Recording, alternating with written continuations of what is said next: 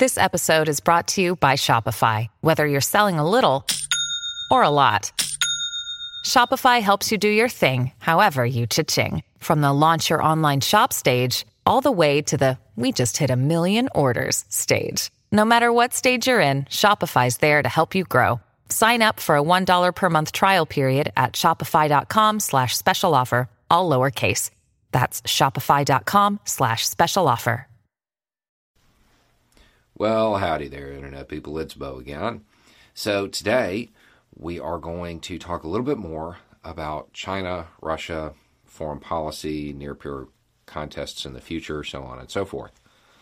Uh, because I got a message that was kind of direct with uh, what they wanted to know.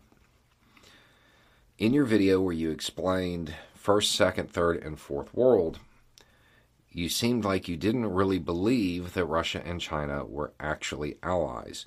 Do you think that they would back each other up in hotspot situations like Ukraine or Taiwan? In a word, no. No. Um, the the thing to keep in mind here is that this is advanced foreign policy. The drum beating and nationalistic framing that's going to be provided, it, it it's just that it's framing. It's not real. Neither neither China nor Russia wants to go to war with the United States. The United States doesn't to, want to go to war with Russia or China.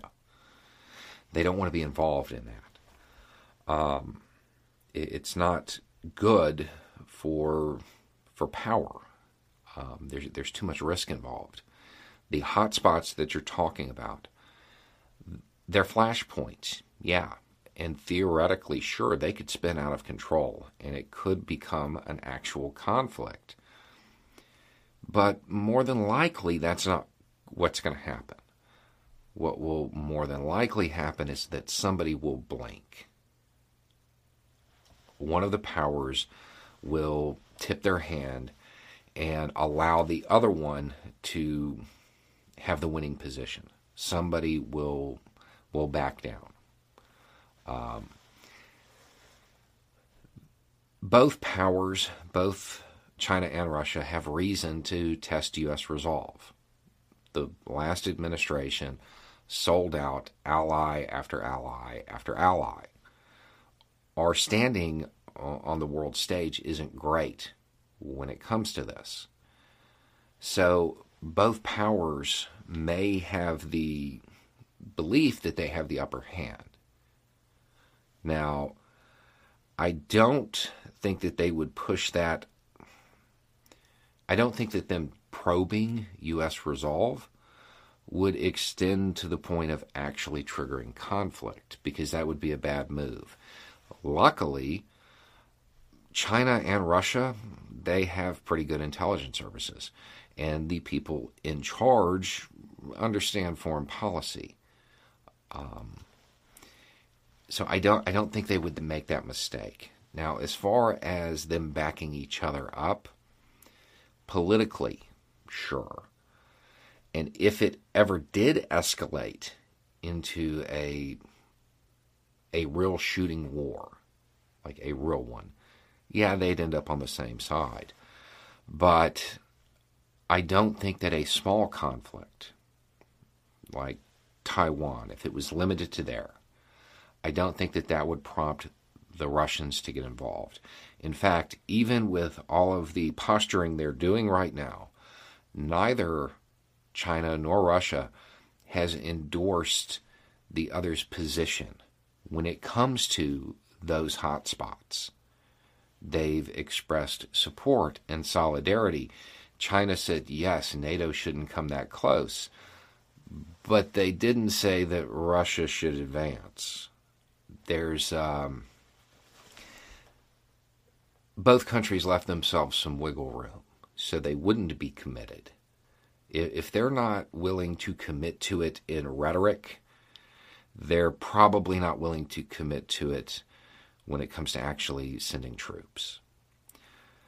What you can probably expect is a lot of diplomacy power moves like sanctions, um, not going to the Olympics, stuff like that. The same stuff we saw during the first Cold War. A lot of espionage, a lot of covert stuff. If it gets really hot, maybe some proxy wars. But a direct contest between China and the United States or Russia and the United States, the odds of that are pretty slim. It's theoretically possible um, because things can spin out of control, the fog of war and all of that. But what you have are mature nations that have mature intelligence agencies, and that's good. If one side gets the read that the other is is misreading the situation and is going to advance too far, they'll probably back down. Um, so it, it's a game of cat and mouse. It's not quite brinksmanship, but it's close. Um, that's probably what we're going to see. Now, Putin may be willing to test um, test Biden and see how far he can get. Um, China, I think, is going to be less likely to because of the trade aspects with the United States.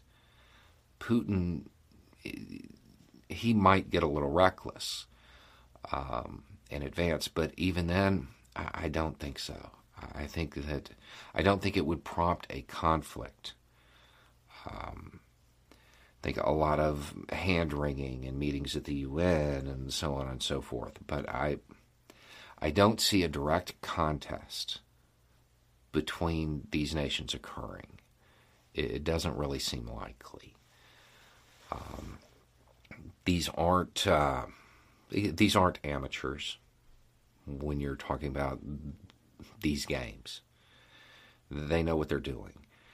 And as weird as it may seem, this type of contest and these these situations, it's better to be up against somebody who has been there. It's better to be up against a country that has a good intelligence agency, that has good foreign policy, um, because they're less likely to make a mistake at the same time you make a mistake and then it spins out of control.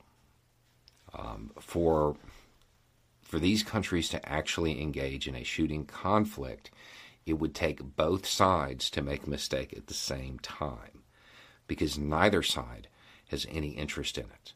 They don't really want it to occur. It's geopolitical posturing, it's framing. There's not really the desire to go to war from any party. Anyway, it's just a thought. Y'all have a good day.